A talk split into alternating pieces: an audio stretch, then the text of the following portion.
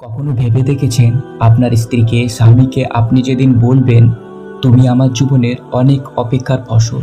তোমার সাথে মনের কথাগুলো বলব বলে সাজিয়ে রেখেছি অনেকগুলো বছর ধরে। আপনি কি জানেন বিবাহিত জীবনের কত বড় আত্মবিশ্বাস আপনাদের এই অন্তর ও শরীরের পবিত্রতাটুকু? যারা সৎ তাদের আত্মবিশ্বাস দেখেছেন। তারা জানেন তাদের অর্জনটুকু কষ্টসাধ্য। তখন প্রিয়জনেরা তাদের প্রতি এমনিতেই অনেক বেশি আকর্ষণ অনুভব করেন। তারা জানেন এই মানুষটাকে বিশ্বাস করা যায়, এই মানুষটার প্রতি নির্ভর করা যায়। যাদেরকে টেলিভিশনে দেখেন, পত্রিকায় দেখেন, পণ্যের পাশে রূপ বেচতে, যারা ফেসবুকে ছবি আপলোড করে, লোকের সস্তা কমেন্ট পেতে আনন্দ বোধ করে, তারা নিজেরাও নিজেদেরকে সস্তা করে ফেলে। নিজেকে তাদের তলে নিয়েন না, দূরে থাকুন। আপনি আল্লাহর এক অমূল্য সম্পদ। ভুল করলে তওবা করুন। আল্লাহকে বলুন, তিনি যেন আপনাকে সাহায্য করেন শরীর ও মনের পবিত্রতার জন্য।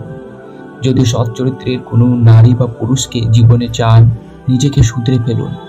আল্লাহ তার প্রিয় বান্দাদেরকে কিন্তু অপবিত্র হৃদয়ের মানুষের হাতে তুলে দেন না।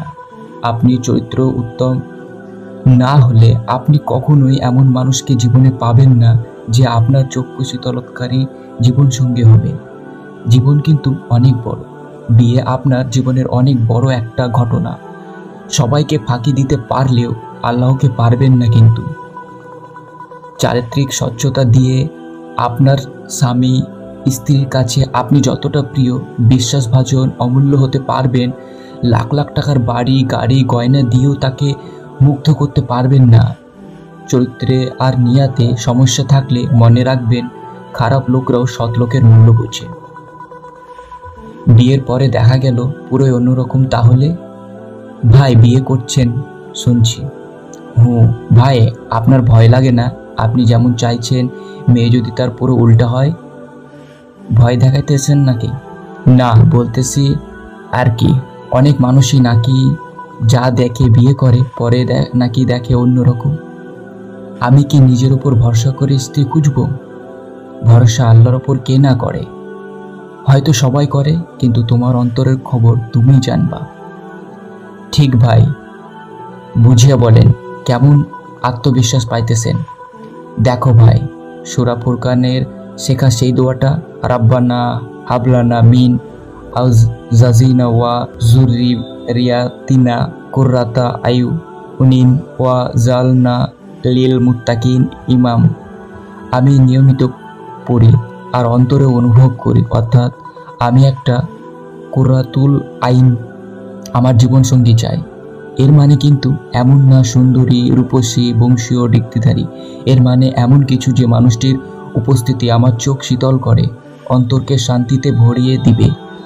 আর আমিও তার যোগ্য হতে নিজেকে মুত্তাকিনেদের ইমামাদের অন্তর্ভুক্ত করে নিতে আল্লাহর কাছে দোয়া করছি। একই দোয়া। ছোটখাটো কিসের মাঝে আল্লাহর শান্তি মিলিয়ে দিবেন সেসব মালিক তো আমি না। অন্তরের মালিক তিনি, দুনিয়ার সকল সম্পদের মালিকও তিনি। ভাই, আপনার চেনা জানা তো কেউই নাই, এমন মেয়ে তাহলে কোথা থেকে পাবেন? আল্লাহর কাছে দোয়া করতেছি, দোয়া কেন বিফলে যাবে?